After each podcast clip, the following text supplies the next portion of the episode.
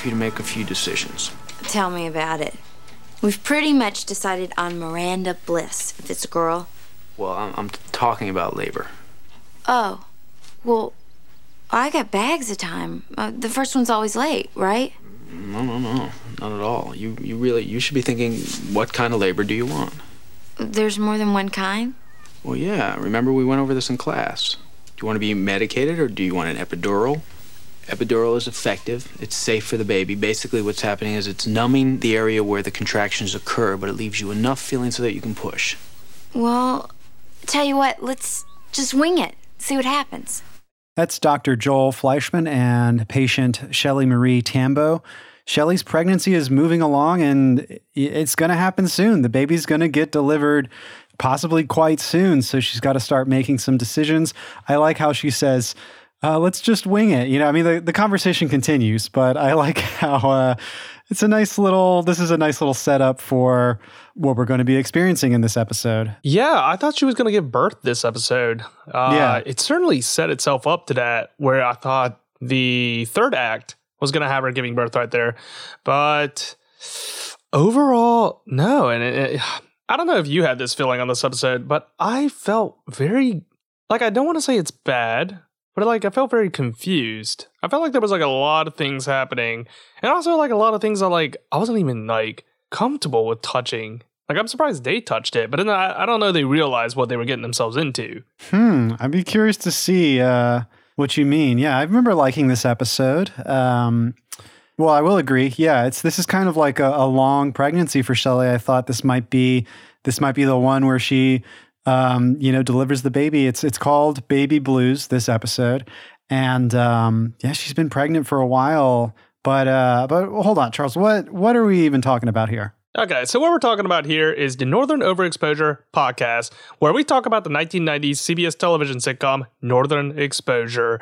We like to overanalyze it, we like to look for any hidden meanings within it, and all of that stuff. My name is Charles, and I'm joined here with my co host, Lee. My name is Lee, and I've seen Northern Exposure a few times. I'm a huge fan of it since high school. And Charles, every episode that we talk about, it's your first time watching each episode. So you're new to the show. Well, I mean, not really new because we're in season five now. So you've got a pretty good grasp for the characters.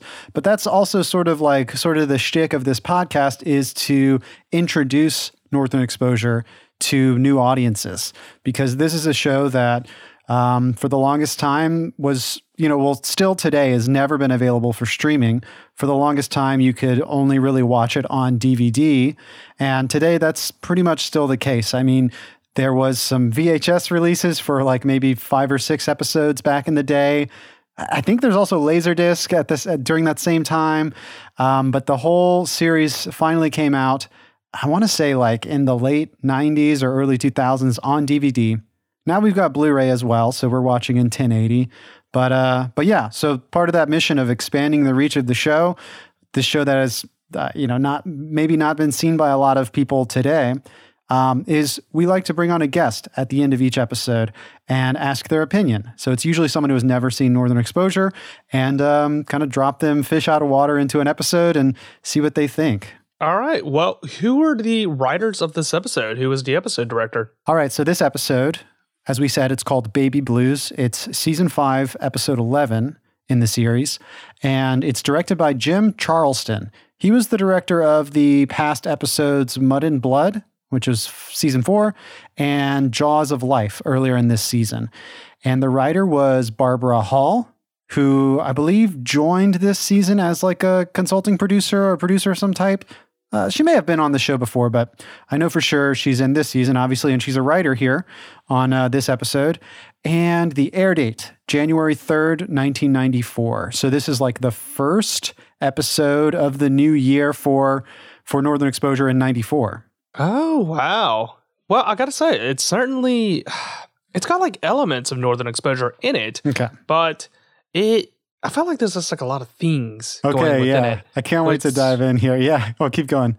Yeah, like well, I mean, since we're on that topic, uh, which one should we talk about first with so many mechanisms within well like there really isn't that many plot lines okay. like an overarching plot line there's um there's ed with his script And then there's Shelly with a pregnancy. And I guess you could make a case and say there's one for Joel and Maggie as well. Yeah, that I guess uh, Joel and Maggie's kind of ties into the idea of Shelly's pregnancy, though you, we could kind of separate them, but uh, they, they they're they're pretty close in line with that plot. Let's uh let's maybe do Ed's plot line since we haven't started there yet.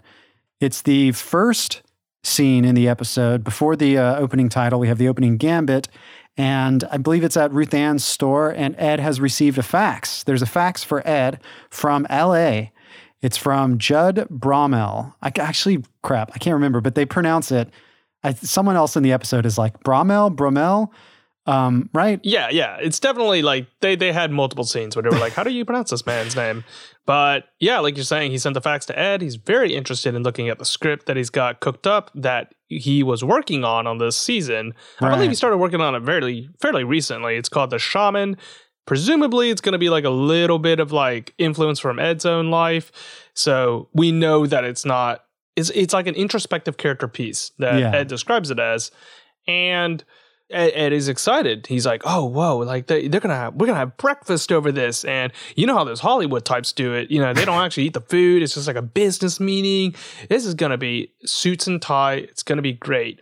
Immediately off the bat, you can kind of tell where this plot direction is going with just that one line mm-hmm. when he says like breakfast isn't for family it's for making big deals alarm bells kind of sound in your head and you're thinking like okay they're probably going to be talking about some sort of like moral degeneration of like uh you know uh, family values or something like that or like just saying like how things are going to be corrupted um going to be a loss of something is what i gathered from this line and i was right Right. Yeah. I like how they include that line about the, you know, they're too busy for having breakfast with their family, got to do meetings and stuff. So you can, like you said, you can already kind of see that there's going to be some sort of, uh, you know, just like, uh, well, I don't want to steal it from later, but like dog eat dog, uh, just like very business first and, you know, humanity second in a way um, that we mm-hmm. see from, from, that we get from this agent, this Judd Bromell character.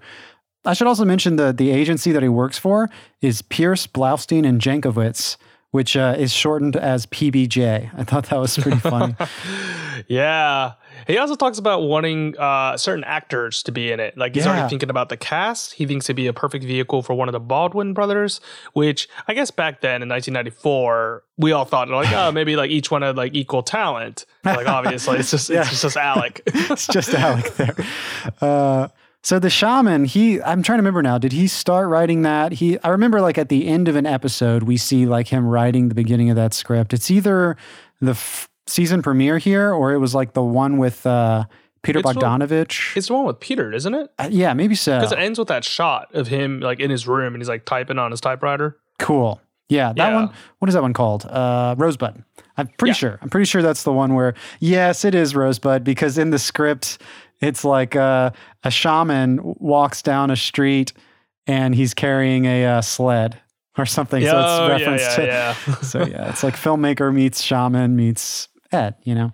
Uh, anyway, just continuing down Ed's plot line, we meet Judd. Judd, I think, comes in later. He comes into Ruth Ann's store trying to get to a phone because he's got to get in touch with Ed. And it's like, oh, wait, Ed's here. This is Ed. Ed, meet Judd. Judd, meet Ed. And um, real fast, the actor that plays Judd, Donal Logue or Donal, I'm not sure how to pronounce his name, but he's a pretty big actor. I, have always liked the things that I've seen him in, and every time I see him, I'm like, oh, it's that guy. Like I know him from so much, but I'm kind of drawing a blank. The last thing I saw him in was uh, Blade, the vampire movie. he's really ridiculous in that movie, but a lot of fun, I guess. Um, but I think he's a pretty great actor, and uh, I was glad to see him here in this episode. Oh, I kind of know him from some stuff. I I've seen him on Gotham because mm. he's like he has a very distinct look to him, and he's also in Zodiac, but I can't quite place him mm. in Zodiac. It, it, must be an important role because he's like seventh on the list. Yeah, lots of lots of credits to this guy's name, uh, and we get to add Northern Exposure as well. So in this scene, Judd reveals that he has some some notes potentially for Ed, like on the script. Like, our, you know, it seemed like Ed was just ready to sell the script because this is an agent who's going to sell his script to whatever. And um, well, it turns out Judd you know, in order to represent Ed, he wants to maybe implement some script notes. So they're going to have a meeting eventually and go over these notes. But um, that's kind of like the first sort of red flag that we get here with this this plot line, this character of uh, Judd. Um, the only other thing I have written down for this scene is Liam Neeson. I can't remember if it's Judd or if it's Ed, but they they're casting in their head Liam Neeson. Oh, it's Ed. Ed, I think. Yeah, he's saying he's like, uh, is he possibly too Irish? I'd watch that. That sounds cool. Yeah. I just like Liam Neeson as well. This is one of those things where it's like, I mean, I'll, I'll, talk. I'll talk about it more whenever we get to the next scene. Um, so I'll pick back into it. The next scene we're going to see between Ed and Judd is them at the brick. They're taking apart Ed's script. Uh, he's looking at it. He's saying like, "Oh, you don't need these parts. The girls, they aren't integral to the story. Uh, in fact, are you even attached to the title of the shaman? Like, not you know, we can change that. We can do like a whole bunch of things where the focused audiences are gonna love this because you're gonna hit the right beats that you need to hit to do a story, and you know, this is gonna sell in Hollywood." Yeah, well, he he also wants to uh, add like a snowmobile chase with like some guy wielding dual AK 47s and like shooting while he's, I don't know, somehow piloting a snowmobile. Uh, yeah, he's trying to cut down all the women in the script. And yeah, what do you, well, you said it, but he's like, oh yeah, one more thing, Ed. Does it have to be a shaman? Like, and Ed's like, well, it is called the shaman. And it's funny because earlier in the very opening scene, Ed is talking to Ruth Ann when he gets the facts, and it's like, oh, he's interested in your script about the shaman. What's that one called? And Ed's like, uh, the shaman. It's called the shaman. So yeah, it's like, yeah, we don't know too much about this movie, but we can assume that it's about a shaman. And according to this scene, that's about to change, maybe. So it, it's going like Ed is losing control of his baby, you know, of this uh, of this script. Right. There's two important things to keep in mind in this scene is that the first one, like you mentioned, is that Ed refers to this as his baby. Mm-hmm. So we're going to see a parallel between Ed in this script and Shelly and her real baby right here. Uh, the second thing that we're going to see is that I mentioned a little bit about it, but Judd uh, consistently talks about how we need to remove the women from the scene. They do nothing but sap your strength. They're uh, just a hindrance. And you want this to be a masculine film where it's appealing to 18 to 35 year olds you want to have that stuff. So immediately we can we can gather that it's trying to ascribe to gender norms. It's trying to fill in toward that area to be like we need you to be within these boundaries and like right. we don't want to explore beyond them. It's yeah like we've seen this idea before. Perhaps it wasn't nearly as explored in 1994 but like in 2022 we've seen this idea. I'm not trying to harsh on them at it whatsoever. I just wanted to point out that like this is the idea that they're going for. One thing that I wanted to talk about that I talked about earlier is the idea of like taking apart your uh, your work, your script.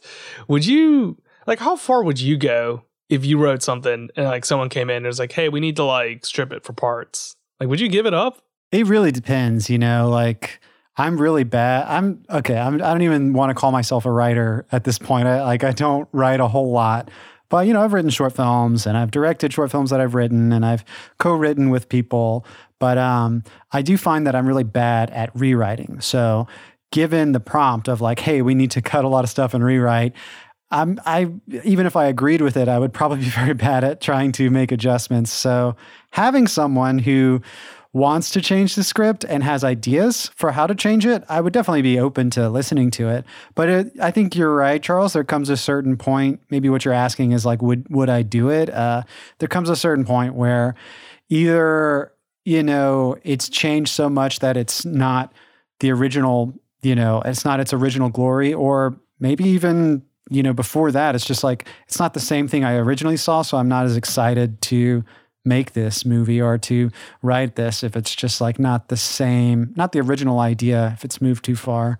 But that could be a, sorry, just to finish that, it could be a thing to where like, well, maybe the original idea wasn't a good movie anyway. So, yeah, there's always like that thing where like we always hear about the stories about like, uh, the, the executives messing up some auteur's vision and being right. like, look at you know this nameless, faceless uh, entity messed up this individual's vision. You know, it goes against like an us versus them dichotomy right there. But like we never hear about the times in which they actually saved the film, mm-hmm. which they made it like much more better to be like, oh no, that that director was going nuts. Like we had to rein him in. Like That's we true. had to, yeah. Yeah.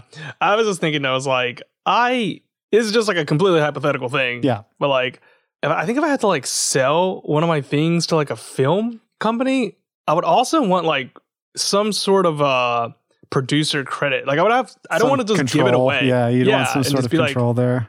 Yeah, exactly. You just give it away to a film company. You don't know what they're gonna do. Yeah. And you're just gonna look at it like five years from now and everyone's calling you you're like the worst person ever. And you're like, that wasn't on me. That was on the film company. It's like they paid me for the script and then they rewrote it completely. So like right. it's not me you always, anymore. Yeah. You always hear about those people that like flame the authors for like casting decisions. You're like they always have to defend themselves. They're like, I am not in charge of this whatsoever. Yeah. But yeah.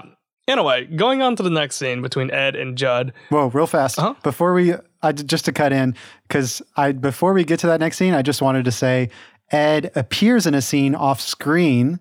Uh, just a really quick thing. It's like at this baby shower um, that we'll talk about later.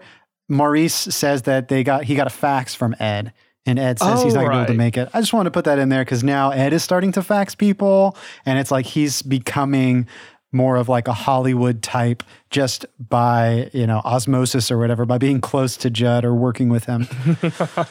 yeah, none of that. You're completely right. Uh, yeah, the next scene that's going to involve them is going to be in Ed's place. And it seems like in this moment, Judd is being brought down toward Ed's level because he's in Ed's environment. He mm. looks over mm-hmm. his posters and his movies. He notes Peter Bogdanovich and Orson Welles posters. And he talks to him and says, like, hey, where'd you go to school? He says, like, oh, I, I was like down the road. He's like, no, no, no, like college. And then he starts talking about like the jungle of adulthood or like, you know, a little bit toward adulthood. How he's like, how he had the struggle at Brown and then struggle in Hollywood, but ultimately it's a fight at the end of the day is essentially what he's trying to say yeah and uh, he's saying how like part of the reason why he came here why judd came to alaska. I mean obviously to meet up with ed but he's planning to do like a survival trek uh, some sort of like touristy thing where like you go and try to survive. Like maybe there's a guide who puts you out on this survival trek. Anyway he thinks he could learn more about himself by having to survive in like the wilds of Alaska. Because I guess maybe comparing that to what it felt like surviving at Brown at college and then surviving in Hollywood. Um, he wants to do it as like a real world, like physical experience. Right. Yeah. Yeah. That's a great way to put it. He has been living in these like hypothetical situations where he's been doctoring scripts, he's been looking over them, but ultimately those are fictional worlds in which he's having his battles. Now he wants to go have a real battle. And that's going to bring us to pretty much his final scene in which Ed is sending him off. Yeah, Ed gives him some directions on like how he's going to get to this uh the I don't know what it is actually. It's is it it's either like his cabin or like a meeting place to begin this survival trek. So Judd's leaving Cicely and Judd even says, like, uh, or Ed says, you know, like, are you not planning to come back after the survival trek? And like, you know, you can read my notes then or my changes. And Judd's like, well, I don't really, I don't think see any point of returning to Cicely unless, you know, we're to, you're to do these rewrites. Because again, Judd says basically, like, well, he does say, he's like, I would still represent you, Ed, if you, um, if you didn't do the rewrite. But let me put it this way I want to believe in what I'm selling. So, like, if you did the rewrites, I could sell it better and I would. I don't know. Are we supposed to read this as if like Jed's like, sure, I'll represent you, but it's to go nowhere if you don't rewrite, or, or are we supposed to read it as like Jed's like trying to be polite, but he's really not going to represent Ed if he doesn't rewrite it? I don't well, know. The way I took it on this character is that initially they might have written him to be too rough because uh, when they're in the brick, mm-hmm. that scene ends yeah. with him going through Ed's script, and Ed is saying how his character, the shaman, will go through like a transformative sequence. He's going to uh, change. And Judd says, like, what? No, like, what does he even stand for then? I hate this guy. And obviously, you know, we're all for the shaman side. We all want to be able to have positive change within our lives and to grow from within. We don't want to be like Judd's character. So maybe at that point, the writers were like, we need to humanize him, which is what brings us into the scene with him in Ed's room. And I think it mm. effectively works. We get yeah. a little bit more background information about what, uh, what, what cogs are running inside this guy's mind, which brings us to the present scene which is where I want to believe that he earnestly would still yeah. help Ed. And he also has two more words after what you had said on that quote. It would help me if I believed in what I am selling. He says human nature. Mm. It's not like he personally like believes that like it's within his own right. It, he believes that like it's a universal thing. That like this is not just found within himself everyone believes that. Whether or not that's true, that's you know a whole other debate. But within him, he thinks that's true. He thinks which is true. He thinks that like everyone has the same belief that he has. Hmm. Mm. Yeah. Okay. So that is where we're setting up right here, and I think the subtext underneath this line is that Ed is now going to like conform to gender roles, or mm. at the very hmm. least, he's going to conform to societal roles because yeah. the major talking points of the script were talking about how number one, they wanted it to be more action. They wanted it to um, flow to a lot appeal, more better. to appeal to like young men too. Yeah. Exactly. Macho. Yeah. Sure. Right. They want to write off the women. And the script is his baby. So ultimately, what Ed is doing is that he's going to rear a child that's going to go into the world that is going to ascribe to Judd's notion of how to live, which yeah. is going to like perpetuate the cycle societal norms or whatever, yeah, his his baby, his script is to conform to societal norms. Yeah, but yeah, you know, you were talking about how this is sort of a bit of a turning point for Judd in that like he's he starts the story as just like a very kind of despicable character and we kind of like start to understand him better by the end. And I did write down, honestly, I think the the departure here is a lot more amicable than I would have expected. Like I did not I did not see the you know Judd saying I'll still represent you, you know, but it's I, I can't make any promises.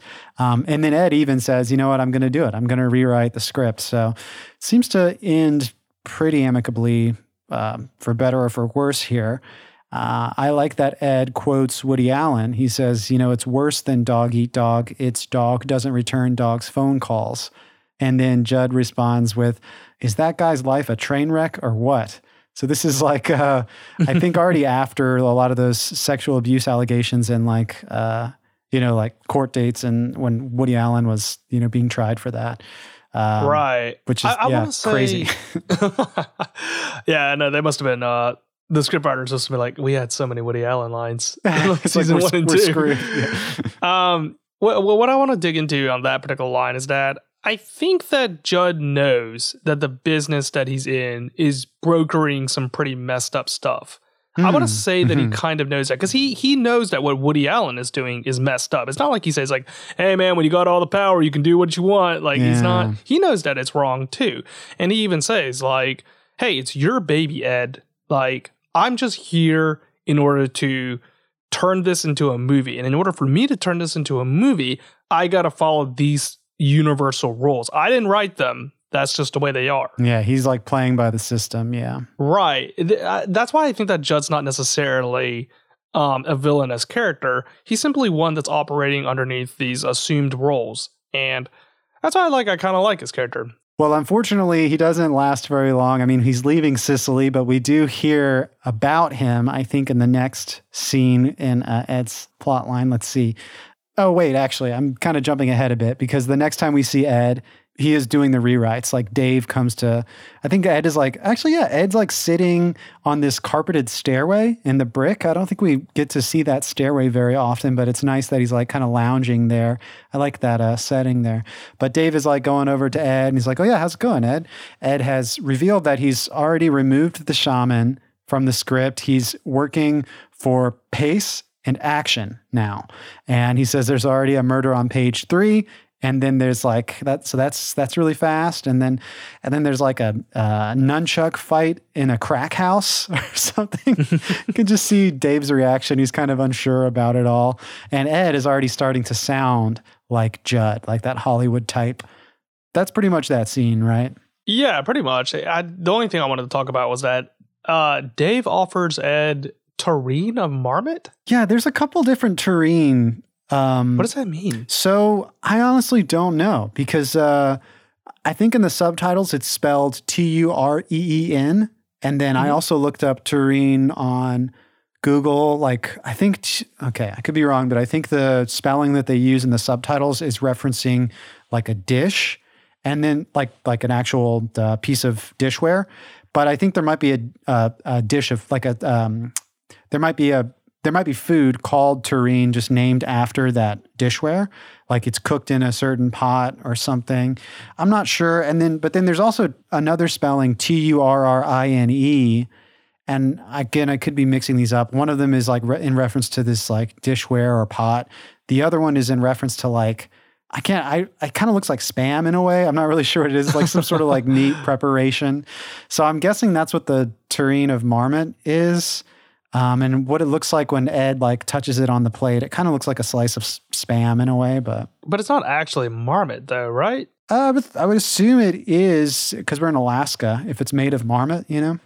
Can you? I didn't even know you could eat that. Yeah, I don't know. Maybe in the in, out in the Alaskan wilds, maybe. Uh, uh. But yeah, I don't know. There's a lot. There's t- another mention of tureen somewhere. Like I think at the baby shower. And again, I don't know what what it, what it is they're talking about. Mm. Okay. Well, that brings us to the final scene involving Ed, which is going to be him at the brick. He's still going over his script.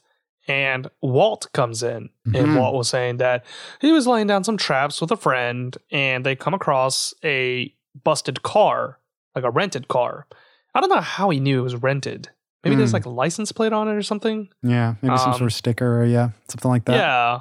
And then they followed the tracks and then they found what was left of Judd. He says that some dogs, a pack of wild dogs oh got him, which references back to that Woody Allen quote. Yeah. And I take this, I read this as uh, the writers just getting out some frustration, eh, you know, in, in fiction against like those demonic evil hollywood producer types it's like this is our way of getting back at you like we write a character who gets mauled to death and you know, ripped apart by wild dogs. Pretty messed up, pretty terrible uh, end for for Judd to to find himself there. Yeah, it definitely seems like a very uh, revenge fic thing for them to write. They're like, oh, look, this is what we want of you to get devoured by wolves right there. And like I mentioned earlier, like we, you know, we always hear about those stories about those executives that mess up all the things. I'm not saying it doesn't happen. Like I think when um those leaked emails happened at oh, Sony, yeah. I think there was some like ridiculous ideas being thrown around where they were like, you know, like chain emails being like, hey, what if like uh what if Spider-Man was like a DJ? Because kids like listen to electronic music now. and like that was being like seriously floated. So we can see that like, yeah, of course there's gonna be like delusional uh, people in positions of power. But there's one person in particular that I've always admired, and he was like a suit. Uh, his name was Rick Ludwin, and he worked at NBC for a great number of years. I want to say at least like 40 years, I want to say. And this man was famous for backing Jerry Seinfeld's show, Seinfeld. Mm. Whenever it initially ran, uh, they thought it was trash, the other people. And they were like, hey, we're not going to have this. We should like cancel it. And Rick Ludwin stuck up for him. He was like, no, no, no, I think there's something there. I want to believe that there's something there. I have an instinct toward this. And it turns out that he was right. And that wasn't like a fluke because he also did it at the same time for Conan O'Brien. Whenever mm-hmm. Conan O'Brien got late night uh, for the first couple of years, it was not going great. Conan was really nervous. The writers weren't comfortable with what Conan could do. All around, you could say that it was a failure. But Rick could detect something within it. It was like a diamond in the rough. And Rick would always write him notes and be like, no, I think that like just keep going it, uh, doing it this way. Don't do that though. What you guys just did on that last night, don't ever do that.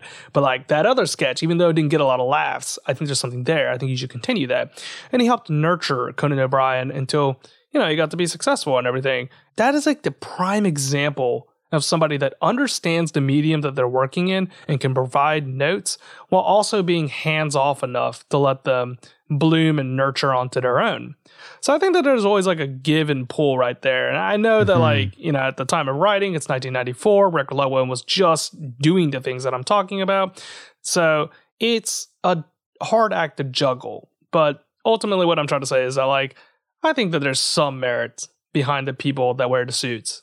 Yeah, I think what I could say uh, off of that is like maybe maybe in some situations you might need a suit, someone like that to sort of foster, but oftentimes maybe the way that we perceive them today, and it, maybe it's just like more often than not, this is true, is that they're kind of useless. But when they are useful is when they can find something that is uh, they you know they can find that magic and they see it and it's not immediately recognizable and like the public maybe won't wouldn't even be able to pick it up unless those uh, those networks focused them and were like hey this is something that we want to market and put out there and then like it sort of catches people's attention that way but i don't know yeah there's obviously good and bad and we're hoping to be lucky enough that we get uh, someone in a position of power that is like uh, Ludwin, like you said. Right. Yeah, it's definitely like a marriage between commercial and yeah. uh, artistry,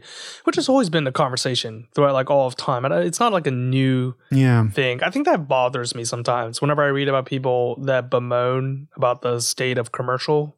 And we used to read ads like live on television before the actors got on set for like um, I love. Uh, yeah, we were t- the. I the love Lucy. Lucy. Yeah, we watched uh, Being the Ricardos, and they're just like doing a straight up ad reads in front of. Yeah, yeah. There's like a live ad read right there. It's always existed. It's always going to exist because you need to make money. Yeah. Otherwise, how else are you going to put on this show? So I, I, know communism like, is I, the answer, Charles. I'm, I'm, always like a little bit defensive for the people with right, the business right. acumen. I'm always like, I'm not saying they're right. I'm just saying they have it's some. It's important, you know. Things are important.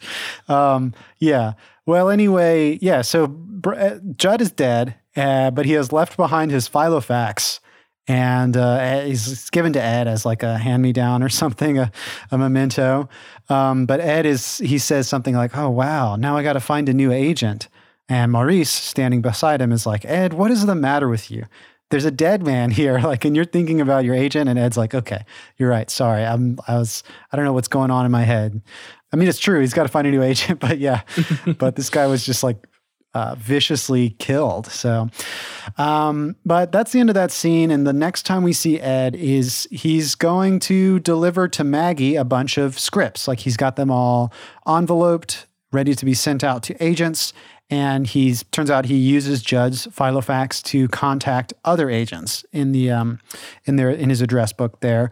And he also mentions he's decided to stick with his original script because he like went back and read it after after he did the rewrite he read the original draft, and you know that's the that's the one he'd like to keep. And um, he talks to Maggie about being like a you know one day you might be a good mom or something. We could touch on that uh, after Shelly's plot line, I think. But uh, but yeah, what do you think about at least for Ed the conclusion here? What do you think about that? Uh it's all right because ultimately he does borrow a little bit from uh, Judd. Mm-hmm. He takes his uh, his ability to connect with other individuals because otherwise like you're never going to be successful if you can't even do that part. Yeah. So uh, he at least picks up on that. And he's like, all right, well, like I have these contact informations. I'm going to build upon that. I'm going to use a little bit of what Judd taught me, but I'm still going to remain true to myself. So while it's not like a groundbreaking story, it fulfills its niche. Like it fulfills what it set out to do, which is to complete the circle for Ed, made him realize that he has like self worth within his script, and that his baby doesn't have to be influenced by possibly a very negative thing. Yeah, it doesn't have to conform. It's a it's beautiful because it is so personal to Ed. That's really what the script is, right? Like when he's when he first started writing the first lines that we saw, basically seems very modeled after himself, a filmmaker mm-hmm. and a shaman combined. But yeah, so that so that's Ed for this storyline. Let's really get into the baby blues here with Shelly and all the other plot lines that sort of wrap around that, like Joel and Maggie and, and all that going on. But we get uh, uh, I think in preparation for Shelly's uh, delivery, you know, there's also going to be a baby shower. Turns out that Eve is back.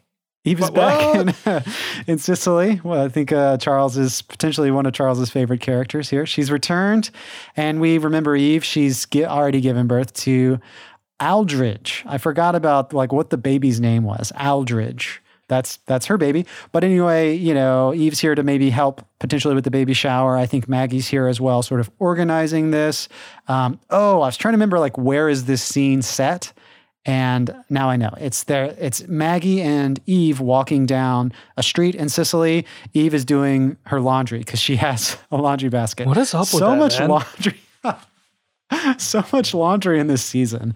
Um, oh gosh. Well, her laundry basket at least is a little bit interesting because the laundry basket is uh, baby blue mm. and there's like a pink blanket within it. So it's going off of the two genders. The genders there. Very nice. Yeah. So I think that's basically, I, I can't remember the exact like text inside this scene, but the overall idea is Eve is back. Maggie wants her help with the baby shower. Maybe we also get the sense that Eve is just like super busy in this episode because that does unfold. But I don't know if we get that in this scene. I would assume uh, a little bit. She's yeah. like a little bit. She's not domineering, mm-hmm. but she's at least responsible because she's telling Maggie to be like, "Oh no, you we can't have any caffeine. We can't have any of uh too much sugar. So we should have decaffeinated tea, sugar-free jam." So I don't think that she's like controlling. I think that she's just got a little bit of a eye in the sky of how the whole situation should play out because she herself had a baby. Yeah, Maggie is very idealistic about this whole shower, and Eve is like realistic. She's like, well, this is what actually having a baby's like. Like, I know because look, I've got Aldrich with me here. Uh, so, yeah, she's sort of the realist to Maggie's idealist here. Uh, I think, yeah, that's definitely what's going on.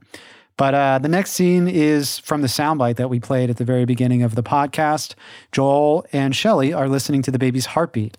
And Shelly says, you know, if it's a girl, I think we're going to name it Miranda Bliss. And, uh, you know, they talk, well, we played it in the soundbite. They talk about the type of delivery. Shelly, the soundbite that we played ended with Shelly saying, let's just wing it and see what happens. But Joel is like, no, this is serious. Like, you got to start thinking now. And we can see that this is placing some anxiety on Shelly, the seriousness and the inevitability of, um, of this this fact that's going to happen. She's going to give birth and it's going to be pretty soon. And she's still never been in a hospital, she says. So, like, it's kind of a frightening realization. Yeah. She's mostly afraid of, like, how procedural it is. Mm. Because initially, I think she's doing all right. Like, she looks okay in the scene. But then when Joel starts talking about, like, the uh, process of what you have to do, like the quote unquote the paperwork that you have to fill out. Mm-hmm. That's the thing that freaks out Shelley. And I think that either there's ways to read this. Either she doesn't like being boxed in, or she's not realizing how serious the entire situation is to the point where you need procedures. I think it can be read in either way. Mm-hmm. But yeah, that's essentially what that scene is. And we're going to pick on to the next scene, which is going to be Joel, Chris, and Maggie at the brick. Maggie is planning the baby shower, and right off the bat, we can get conflict between her and Joel because I believe she wants to do like a like a flower arrangement of some sort, and Joel uh, dismisses the idea. He's like, "What is this prom?" No, and she gives him a look, and that's like a right at the beginning. So we can tell that Maggie is not going to be conducive to what Joel is saying, and they have this whole conversation about, you know, whether childbirth is a miracle, what the psychology of it is.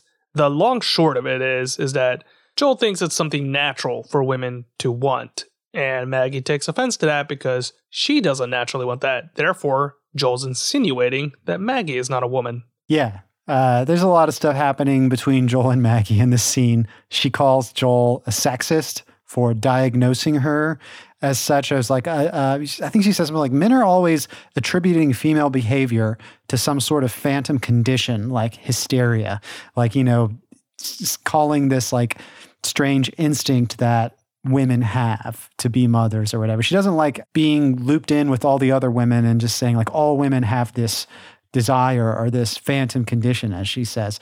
Um, and Joel's like not trying to stir the pot. He's like, whoa, whoa, let's slow down for a second.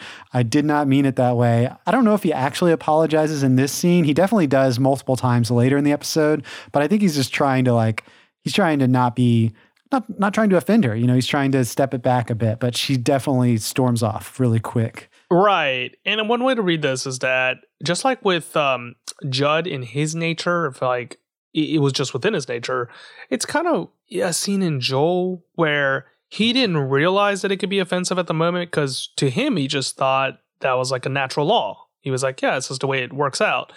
And Maggie doesn't prescribe to that belief, which is what offends her. And we can see that it's like a miscommunication between there, whereas Joel naturally thought it was going to be this way, Maggie naturally thought it was not going to be that way. And like you said, there's definitely apologies being done in this episode because in the next scene between them, we see Maggie and Joel outside where the background is actually Roslyn's cafe, mm-hmm. which is kind of neat. Yeah, yeah. We don't get that very often. And it's very, it's like they're kind of close to it, or at least the lens is like telephoto, so they appear closer to, um, to the background. Yeah, I like I like featuring that. Right. And this is where Joel earnestly apologizes to Maggie. He's like, Look, I really didn't mean what I said. I don't think that if you don't have a baby, you're a failure. And again, another miscommunication happens where Maggie's like, Failure? What, what do you mean by that? Like, do you think I'm a failure for not having a baby? Yeah. And yeah, exactly. Uh, it starts to fall apart once again. He's just trying to apologize, but the words he's choosing are not working well with Maggie here. I can't actually remember the conclusion. Like, I bet Maggie storms off again, but I'm not really sure. Uh, pretty much. Joel, Joel certainly, yeah, certainly makes it worse. But when they first meet up, she's carrying like a, um, looks like a cake box. Um, and he's like, "What is that?" And she says, "It's Jemima Puddle Duck." I was like, what is? I, was, I had to look that up. It's have you heard of this before? No, what is that? It's like a children's story, like a children's book. And so I was oh. like, wait, so she's got a kid's book in a cake box? Of course, I mean, you know this already, Charles, because you just watched the episode, but the cake is designed to look like Jemima Puddle. I was so I was very confused. I was like, well, first off, the title is a very confusing name, like a funny name that I had never heard before, but um but yeah, it makes sense when you see it later. Uh, oh, you know what? Yeah. So Chris, the next time we see here is like kind of Chris, because as we saw in that first scene where they're all sitting in the brick, as you said, they're talking about like is childbirth a miracle? Or as Chris says, is it a miracle or is it the most natural thing in the world? You know, miracles are defined by, you know, some sort of like unnatural, supernatural, powerful experience, but uh, birth is kind of you know that is nature. That's um, that's just the most natural thing in the world he says. But so when we pick it back up with chris he's trying to get in touch with his inner woman. Um, yeah this is him on the radio i think right? Yeah he's making an address on k-bear and this is the thing that like it doesn't frustrate me because i know it's in 1994 oh yeah. I know that they yes. don't have like theories read they don't have like any um like it's just behind the times which is fine. I get that it just has like a lot of things being interwoven in Chris's speech. Somebody's saying is like he has a part within him, his inner woman, and it's an unconscious part that is, as he says, unconscious. It's not something that he's activated. And he wants to rouse it. He wants to tap into it. But in his mind, what he thinks tapping into inner woman is being like quote unquote like gentle or soft or anything like that. And that's not necessarily like I don't. Yeah, he's like ascribing. Yeah, I don't want to tap into this right. too much, but like that's just like general terms. Like I don't think we can like prescribe that necessarily because I think that like ultimately what I think is is like we should all be kind to each other. I don't yeah. think that's like a gender thing. Like that's just like you should strive to be kind. And that's end of sentence right there. Again, I don't want to get too much into this because it's a very complex and nuanced subject in which like uh, neither of us are very equipped to do on a podcast that is yeah. meant to discuss northern exposure. well, I, I, I was just going to keep it really broad and say that, like, Chris says a line. He says, It's not good enough to say, Hey, I'm a good egg. I need to bring this metaphor even further. And it's a very interesting word choice that he uses right there egg. Egg. Okay. Yeah. Just because, uh, you know, childbirth is, you know, breaking out of your egg too, um, in a way, you know, a new egg, eggs are symbolism for birth, you know, obviously. Um, but just to kind of touch on, uh, again, I, I agree. I don't think we need to go any further, but what Chris is, what's maybe kind of a little bogus about what's happening in the scene, Chris is assigning certain attributes to the female gender. The, the one that stuck out to me is Chris says that he feels asleep at the aesthetic wheel, um, which is, I think he's suggesting that, um, you know, our, artistry is a is a feminine quality. Um, but again, you know, these are kind of it's. I don't think it's as black and white as uh, he's bringing it out. Again, maybe this is just a '90s thing, but definitely doesn't really make a lot of sense. Uh, to be broadcasting this on KBR today, maybe, but whatever. We can we can table that for now. The general idea is like Chris is. Uh, at best, we can just say he's really fascinated by the whole idea of childbirth and how that that is a um, uh, you know, something that m- many women will go through. Right. Wants to kind of connect to that somehow. And we're going to see that fascination be brought into the, I guess, like act two of this entire thing, mm-hmm. which is where we're going to find everybody at that baby shower. They're all gathered around, they're showing gifts. Um, I think like the first gift went all right. Like it was like natural to what you would give in a baby shower. Mm-hmm. Uh, it's like a it's a breast pump. It's a breast pump. I remember. Okay, yeah. Mm-hmm. That's like a practical tool that everyone thinks of. And Chris is like uh, very curious about it, almost too involved in this conversation. Yeah, yeah, like yeah. people are like, uh, "Sure, Chris, yeah." Like, right? He's looking through it, and Joel gives her like a reality check because right. he gives her an ice pack, which is meant to be used for after giving birth. It's something you generally like it doesn't like pop off the top of your mind he's not wrong right like joel's definitely right like that's something that you would use it's just like it's another stark reminder to Shelly that hey, this is happening. Like you're actually giving birth, and you need to think about the aftermath, the ramifications, the aftermath, yeah, having a child right there, and that freaks her out. Yeah, the aftermath, as you said, exactly. Like it's uh, it's for the stitches, he says. So it's the harsh reality that you know childbirth is beautiful, but um, also you know lots of pain, lots of blood. It's going to be, uh, you know, it's scaring Shelly right now. So uh, maybe not the best thing to to to unwrap right right at that moment. And and it's funny because Ruth Ann's gift is next, and you can tell Shelly's like really just even nervous to open this now because she's already opened the ice pack, and Ruth Ann's like, Shelly, it's okay. It's just hooded bath towels. And Shelly's like, oh, great, great, good. you know, so relieved to hear that it's not um, a reminder of this pain and, and the and stitches. right. Uh, continuing on within the same scene, we see Maurice turn on the television and they're watching football, which is traditionally a very masculine sport. Yeah. Right there. So already we're to see like a divide between uh, the men and the women right here. That's to be established in here because right after that happens, Eve walks into the door. And I don't think that Eve is necessarily going against this idea. I actually think that Eve is presenting the idea of what nurturing a child actually is. Because she comes in a little bit titsy and she's saying, like, I'm sorry, I was like having to feed the baby, I was having to do all these things, I didn't have enough time to wrap the gift we're seeing the reality of what it is to have a child. Yeah. And she's representing that. I don't think that she's necessarily representing uh, like the entire uh, female spectrum. Right. Oh, yeah, yeah, yeah. It's just like another perspective on childbirth and just being a mom. It's like, you know, you don't have any time a lot of the time. Uh, and her gift to Shelly is um, I think it's a well, it's I know though I wrote down the line that she says it's got oral and rectal thermometers. So it's some sort of thermometer device, but again, like sort of like a a, a, a realistic gift that reminds you of the reality. You know, later Shelly says like I don't want to have to use a rectal thermometer or something. You know? um, but uh, yeah, so, so we got Eve back in with her perspective, her side of the of the spectrum here. And later at this baby shower again, they're like going to eat food. And Chris is talking about, you know, like I've read or I've, I, as I understand it, like you don't want to overeat because you'll be like vomiting and regurgitating food. And if you have too much food, you know, it might require an emergency C section or something. So definitely, you know, Shelly's like, I think Shelly's like going up to get some food and they're all just like, it's kind of bumming her out, I guess. Right. That is it's, doing two parts because it's bumming her out like you said and chris is also kind of uh, overstepping his boundaries because yeah. they're going to sit down and they're going to talk about like the various things that you need to do. And Chris is saying like, "Oh wait, hang on, you're talking about like an amnio hook? Let me let me explain." Which in present day terms you would call that mansplaining. You would call that as like a male character that's over explaining to a concept that a woman already understands. And there's like a, you know, it's wrong and it's kind of unique that they tapped into this idea in 1994?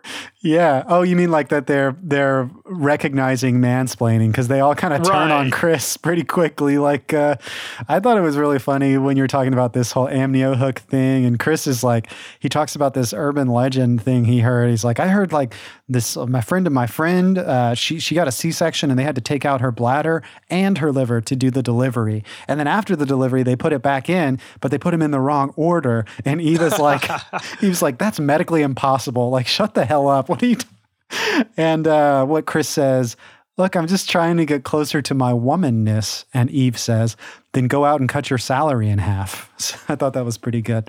Well, all of this conversation bums Shelly out. She decides to get some fresh air. She steps outside of the. Um, is this being held at Maurice's place? Where where is this cabin? I think it's Maurice's house. Yeah, I would assume just like the way it looks and how big it is and the exterior. She's like on the um the deck outside, you know. She ends up walking off out into the woods.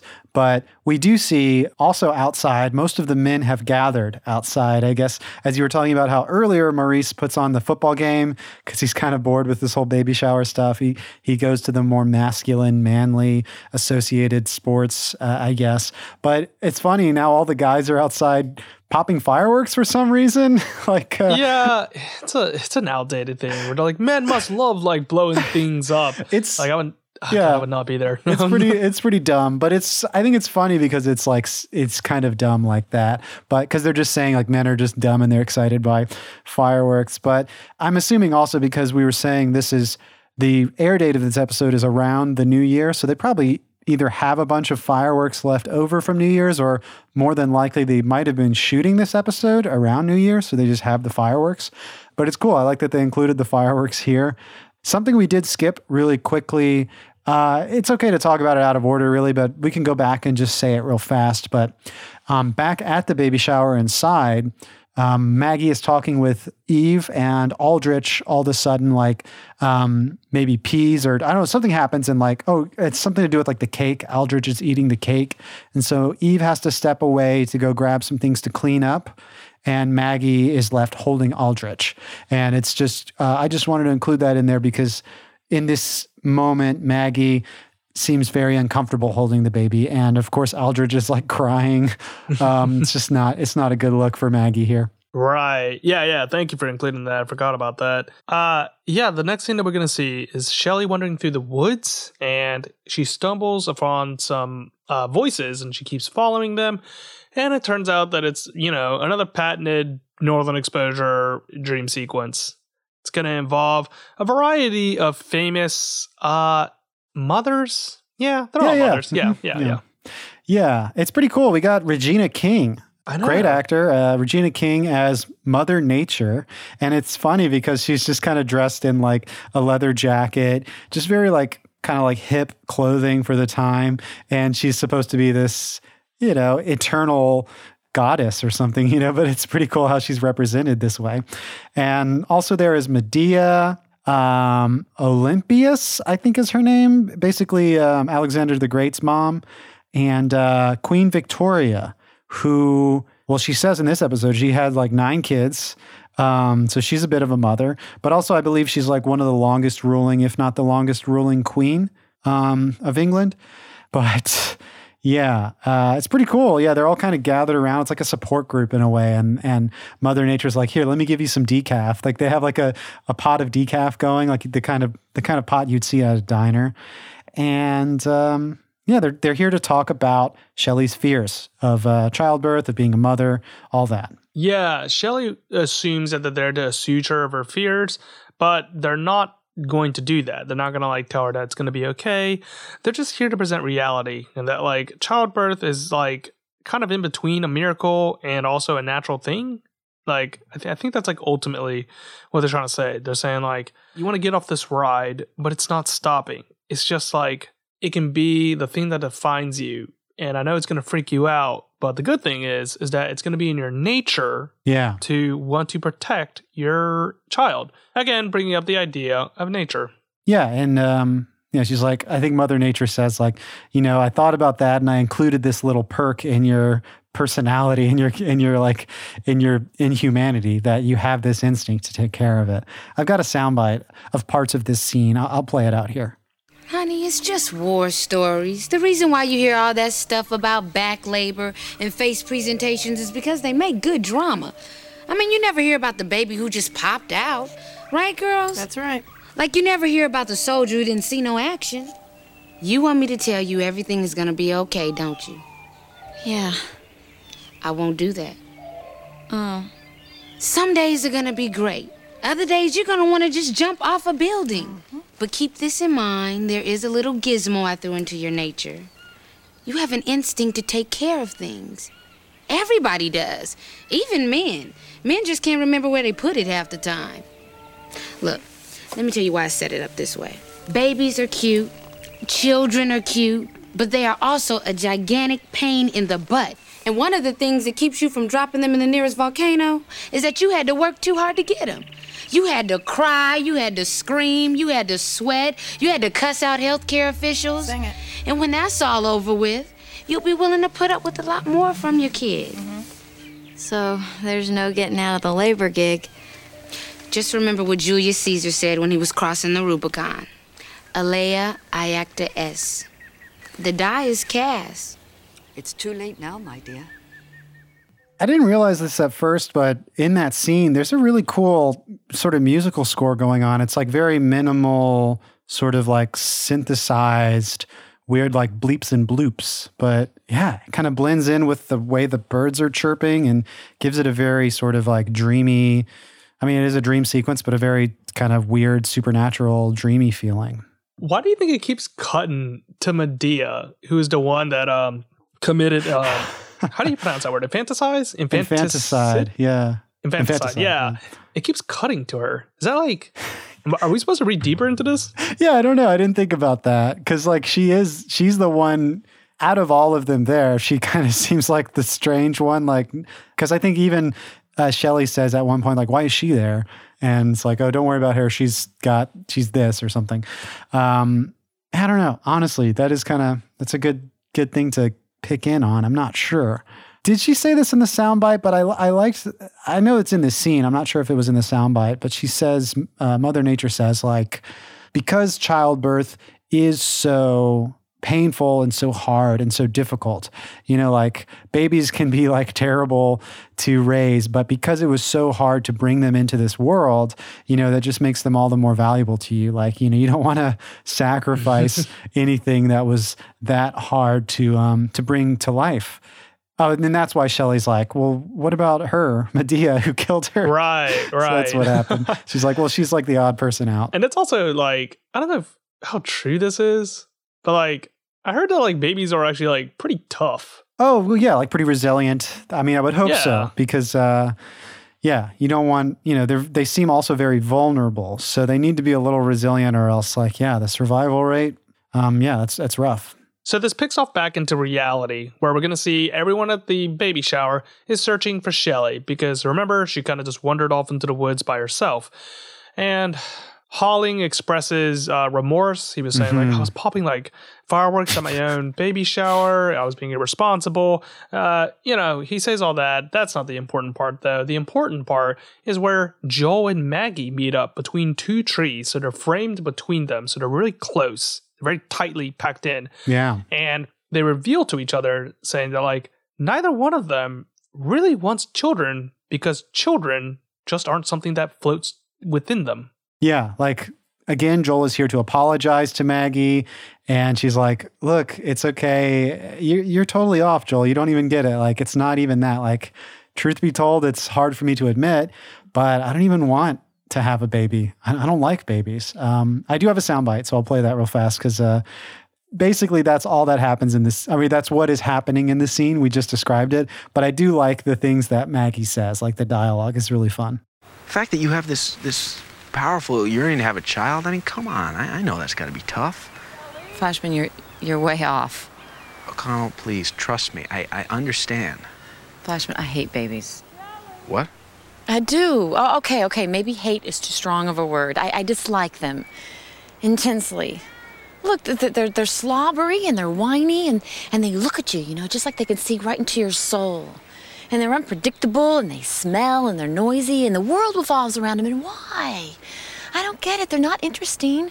They can't tell jokes. They don't have opinions. And they're boring, you know? They're just boring and annoying. And I don't want to have one. And I, I don't want to be around one. And, and I just don't want to discuss this anymore, all right? I got news for you. I hate them myself.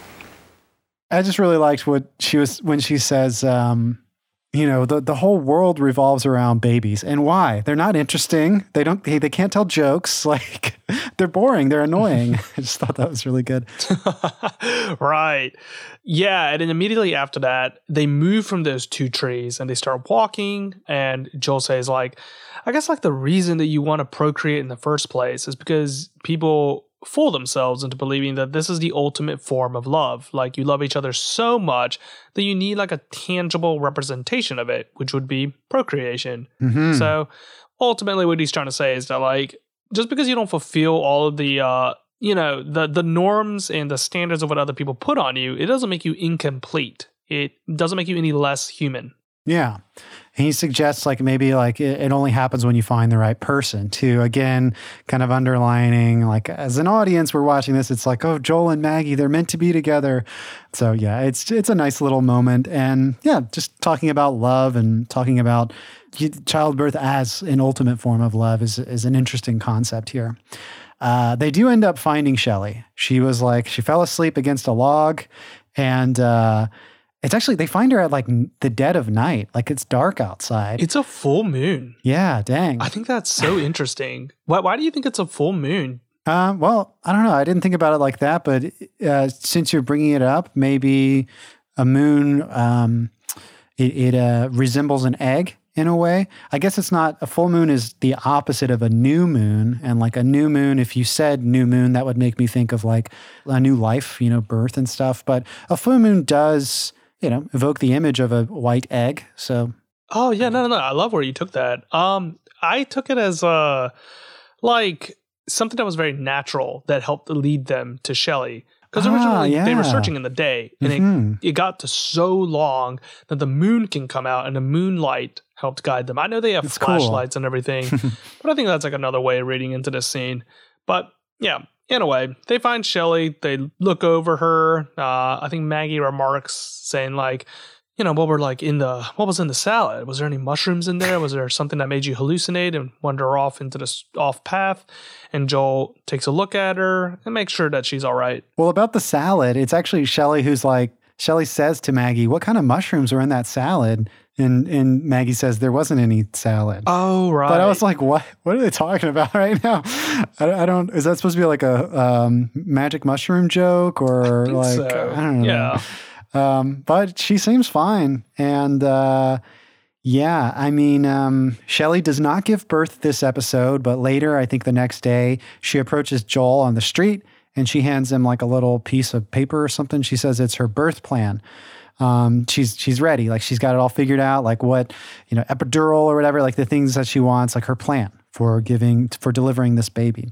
And I thought it's cool too. She's got very obviously she's got the little baby earrings. Like on her earrings, there's little plastic babies. I thought that was fun. Right. And what's really unique is that she says that she kind of came into this. I wouldn't say epiphany, but like into this mindset at breakfast she said like she said like oh that mm. thing like resembled mm-hmm. this thing when I was at breakfast. Again, harkening back to the idea that Ed was saying at the very beginning of the episode, how like yeah. you know family breakfast, those two ideas kind of come together. It's like the institutional norms that bind us, stuff like that. Interesting. Yeah, I like that a lot. And you know, the whole institutional norms with everything. Wow. Yeah. Well, cool. Yeah, that's basically Shelly at the end there, but we do get a moment with Maggie at the very end. As we said, Ed is delivering his scripts. They're all like put together in the envelopes, ready to send off to the post office. And um, he says to Maggie, You know, I, I, think you'd make a good mom at some point. And Maggie's like, Oh, no, why do you say that? And he's like, Well, you take care of your plane. So well. And she says, Well, Ed, that's just a plane. It's not like a kid. It's completely different. And Ed says, Well, no, I mean, they're kind of pretty much the same thing. Or so I, I forget like the exact wording.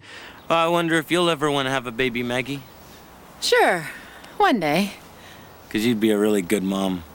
What makes you say that? Well, the way you take care of your plane. Well, yeah, but that's that's totally different. Well, how? Oh, I better be going. Thanks, Maggie. Yeah, see ya. See you later. He says that, and he's like, um, "Well, see you later, Maggie." You know, but you know, the, the idea that he placed, uh, he sort of brings, he broaches this idea that is now in Maggie's head that uh, she has this instinct, maybe to take care of things. I guess that's what they're trying to point out here. Yeah, I think they're trying to say like um, just because you didn't like literally bring a child into this world doesn't mean that you yourself do not have value, nor do you right. lack the traits to yeah, mother. Yeah. You know, they're trying to convey that idea. That's nice. Yeah, like she's she isn't herself a mother. She's not like bearing a child right now, but she has like wonderful maternal qualities that that Ed can see in her and that he can admire. Uh, and the ending of the episode. Am I am I jumping ahead too far? Is it okay? No, no, it's a wild. the ending, ending is uh, some some fun stock footage of little animal mamas and their babies, and it's really cute. A little odd to have there, but I mean, hey, I, it's cute animal babies. I mean, that's still popular today, so you can't you can't really lose with that. Uh, the the song that's playing in the background is called "Hymn to Her" by the Pretenders. Yeah, what do you think about this ending, Charles? Wait, hang on. Uh, we oh, we skipped. I'll, I'll, say something else, and then we'll get to the ending. We we did skip like Chris's final K Bear address.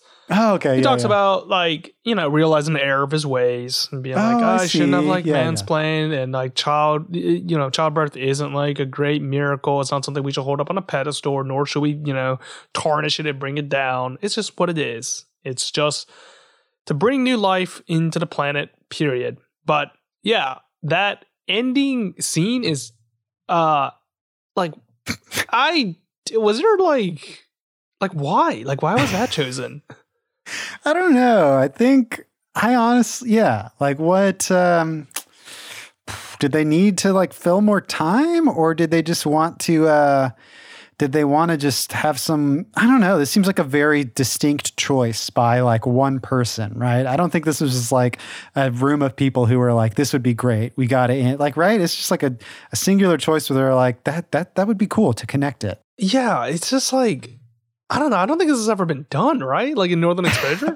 no, there's been some weird endings, right? Like the, the, one that I'm thinking of most recently is the ending of um, I want to say it's called Birds of a Feather because the ending is like we zoom in on Marilyn's face and there's oh, like an oh, eagle yeah. flying and it's like yeah. voiceover. strange.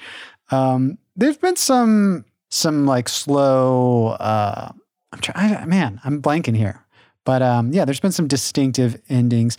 This, yeah, it's it's an odd ending. I'll say that. I don't know if it's like necessarily terrible, um, or like it's not like as offensive as the um, Birds of a Feather. Not offensive, but you know, like just like strange, I, bizarre. I didn't like the Birds of a Feather ending, but um, yeah, I don't know. It still is a bit strange, but I think it's I don't know, it's it's cute animal baby, so I can't complain. Yeah, it's just like I want to yell at it for being heavy-handed, but it's oh, like yeah, exactly that. I don't know. This is such a weird decision right there to end it right there. It's like they wanted to be like.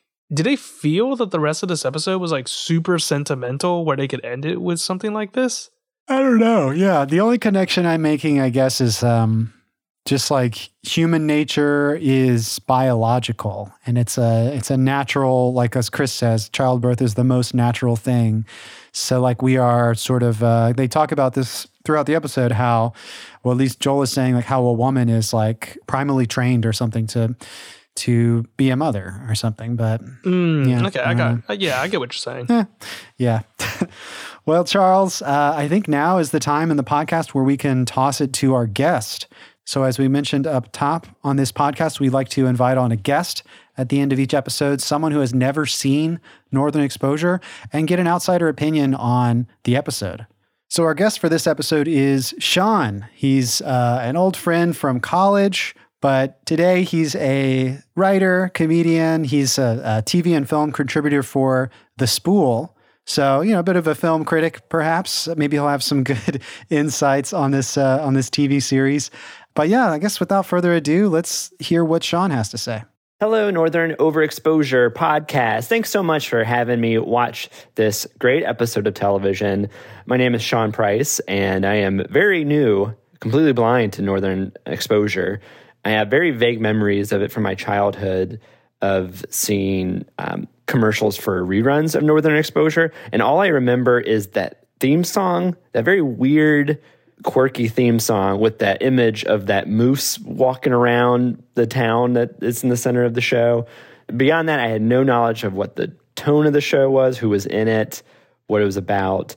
That's all I know about it. Um, and now, after watching this episode, I'm it surprised me on a lot of levels. One, it's not the show is not streaming anywhere. This show was on for six seasons. I know it wasn't the biggest show on television, but it was on CBS, a major network, for a lot of episodes. So if anything comes from this podcast, I hope you get Paramount Plus to start streaming this show just to make it easier for me to, to watch more episodes of it. Uh, and another thing that shocked me was how ahead of its time it seemed to be for 1993, which is when this episode aired. So I watched episode 11 of season five, The Baby Blues, which is, um, I don't have the character names in front of me right now, so I'm going to uh, try to do it by memory from when I watched this two minutes ago. But the, the, well, one of the things that I think makes made it seem so progressive was so this episode specifically is about uh, motherhood. It's about um, womanhood, really, and about how men try to be allies and um, fail miserably because they don't actually take the time to sit back and listen, which is not something that shows really, I, I don't think, dived into, and especially in the 90s. Um, so I, I, have to give this show props for for diving into that because in in this episode the there's two main storylines in this episode. I love both of them. Uh, the first one is um, about, I, I, think her name was Shelly. She is having a baby shower, and that brings a lot of the townspeople together. Uh, the the the town DJ played by um, what's his name Corbett. Let me uh, look it up. I, it doesn't matter, does it? Um, but I want to be accurate. John Corbett from My Big Fat Greek Wedding, of course he is the town DJ apparently, which by the way, I really miss that as a storytelling device. I don't think that's something you can really do now is having a radio DJ be like the Greek chorus of of a movie or a show and talk about what's happening and and how are people feeling about things. But anyway, he uh, his character tries really hard to find, as he says, his womanness in it uh, by by going to this baby shower and listening to women's uh, pregnancy stories. Meanwhile, the Shelly is being terrified of hearing all these these women's terrible labor stories. Uh, by the way, I, I, also I was watching this with my wife, who turned to me at this scene, the baby shower scene, and thought and said. I've never seen a show from the 90s that talked about in this great detail about childbirth. So also kudos to the show for that. So the the baby shower continues and this has my favorite line in this episode. One a very clever, uh, well written joke uh, where uh, Corbett is um, wants to try very hard to uh, initiate himself with these women, and he says, "I want to try to find my womanness." And the woman sitting next to him, I forgot her character name, uh, very funny uh, character that was said to him, "Well, start by going out and cutting your salary in half." Which I thought was so funny and so again ahead of its time. No one was talking about the the wage gap, the gender wage gap at that time. Uh, so I thought that was very cool and and very funny. By the way, the show is very funny. I going into it, my expectation was it was going to be um, a Twin Peaks ripoff, sort of. And I saw that it it aired, the original episode aired only like two months after the Twin Peaks pilot aired. So there was something going on in the water of people wanting to do quirky northern or western northwestern towns. Anyway, the second storyline, which I also loved because it struck very close to my heart as an aspiring screenwriter, there is um, one of the guys in the town. He sent a screenplay to a Hollywood agent, and one of them responds in the guise of, um, oh God, Donald Logue, the great Donald Logue who shows up in this show as a Hollywood agent. And he this also seemed ahead of its time because he immediately tells him to cut out all the women characters because uh, no one wants to watch women. I love the line Donald says where he says only Julia and Michelle can open a movie, which I think he means Julia Roberts and Michelle Pfeiffer because it was 1993. I think Michelle Pfeiffer was a big deal then. She was hot off a of Catwoman, so she was very hot uh, at the time. Anyway, he tells her he tells him to cut out all the the the women um, and to change it from a more oh to change the shaman character because the movie's about a shaman. He wants him to appeal more to American audiences by cutting out the shaman stuff, which I thought was really hilarious. And then Donald Logue winds up being eaten. This is off camera. He winds up being eaten by dogs.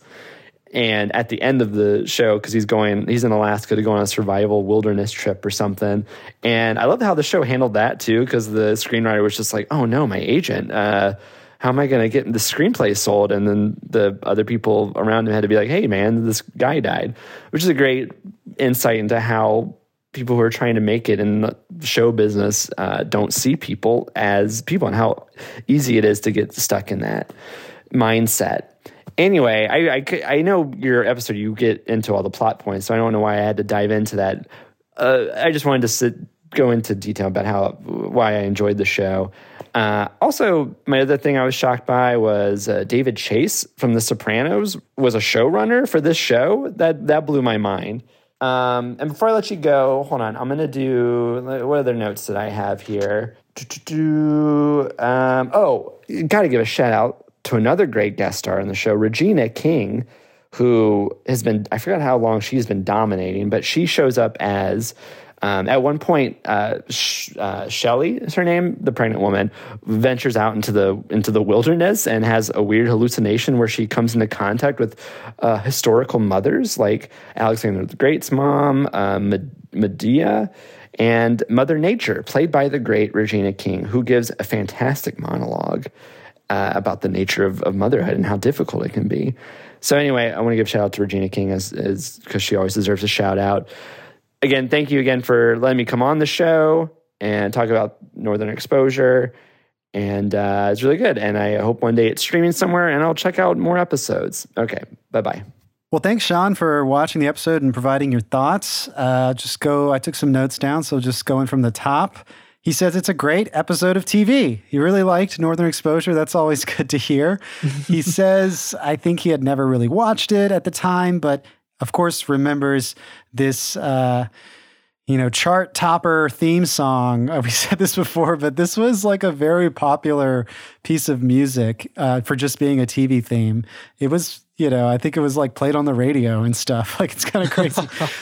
yeah. He, he mentioned that he saw commercials for it. Mm. And mm-hmm. this is how we know, like, this is how we can date our guest by like seeing if they can remember the show when it was airing on television or not. Because if they do, I'm like, all right, they're like past 30 plus. Like, if they can remember this. right, exactly. Yeah, because it was like kind of for us, Charles, we would have been alive at the time, but we would not have had any sort of way to like form a memory of, this, yeah. unless it was like reruns or something. But yeah, um, yeah. Please, uh, Paramount Plus, listen to Sean. Get this show streaming. Uh, we got at least one person, Sean, who really wants it. Um, but yeah, most of his notes were talking about how ahead of its time that uh, this show was. And uh, we kind of touched on it a little bit in our discussion, Charles, but I think he kind of puts it very plainly, succinctly, how in this episode there's a lot of focus on how men uh, fail to be allies to to women, you know, to to childbirth because they don't take the time to sit back and listen. And we talked a little bit about like sort of like mansplaining in this episode and how Chris is, uh, you know, infatuated with this idea of motherhood, but not really, um, not really connecting Right. And speaking of Chris, he talks about how he really likes him as the role of the Greek chorus. yeah. Uh, that is like the second time I want to say that someone has compared him to that, which is uh, very nice. Like I, I always like it whenever someone picks up on that. He says that he misses that aspect of um, television, how you could have this town DJ fulfill the role of somebody that can provide a lot of exposition, but also still provide setting. Like, yeah. It's not like an omniscient uh, narrator right there. Yeah, in a way, it's like it's a it's to pre- like represent, reaffirm the tone, and then also just like underline some of the ideas, like give you some time to think and digest. Like it's not necessarily moving the plot forward, but just sort of reiterating some ideas, throwing some perspective on it. And yeah, as I said before, Chris is probably one of my favorite parts of the show, so I'm really glad to have him as the uh, as the Greek chorus. Sean points out he was watching it with his wife and how they they comment on just how surprised they were that there's lots of detail about childbirth, like specific details, uh, not common for a show at this time to go so so in depth about that. Also, making jokes about the gender wage gap, which is not um, I don't know if they're necessarily talking about that a lot in the '90s, but you know, still a thing today that is uh, very topical let's see what else. He he originally going into it maybe expected something more akin to Twin Peaks, but it is a very comedic show, as he said. Uh, he gives some shout outs to Donald Logue, of course, doing some doing some great work. Uh, Regina King and David Chase, who uh, Sean David Chase just joined Northern Exposure this season as the showrunner. Like the original show's creators left the show this season, and he's he's now in charge of the in charge of the ship, I guess. But um, but yeah, I think it, was maybe a bit of a rocky start, Charles. I'm starting to ease into season five a little bit, but but yeah, what do you think? Yeah, I am getting like okay on it. Yeah. I just know, and I don't want you to spoil me on this, but I know that like at some point there's some sort of uh like thing with Joel leaving the show, and I know there's supposed to be like another cast member, so like I'm just awaiting You're the day in which like I, I, turn on the like the television or like the, you know the laptop, and I see like that new cast member, and I'm like, oh okay, that's the guy, that's the person that's supposed to replace. I, I to replace um, Joe. I keep thinking like, have we already passed the good episodes? Like, are there no more? Are there? Well, I mean, like, are there any episodes remaining that are as good as the ones that we've seen before this?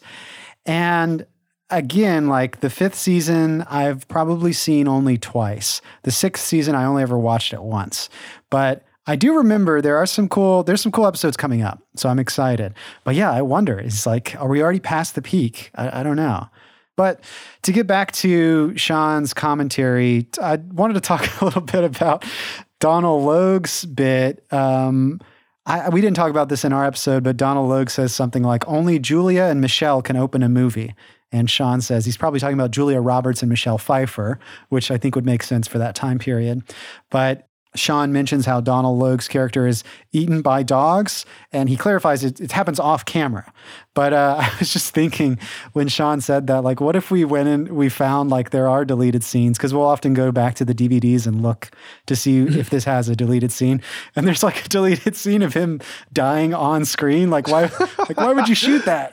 you don't need that. Well, they shot that scene of like um, Joel's mother just like jumping off that cliff. Like they actually showed that. that reminds me. I don't know why. It, anytime you say like pack of dogs, I always laugh because it reminds me of this uh, joke in Thirty Rock where Tracy Morgan has like a breakdown and he starts talking about how traumatic his childhood is. And he, uh, one of his lines is that he said that he saw a pack of wild dogs successfully take over a Wendy's and run it.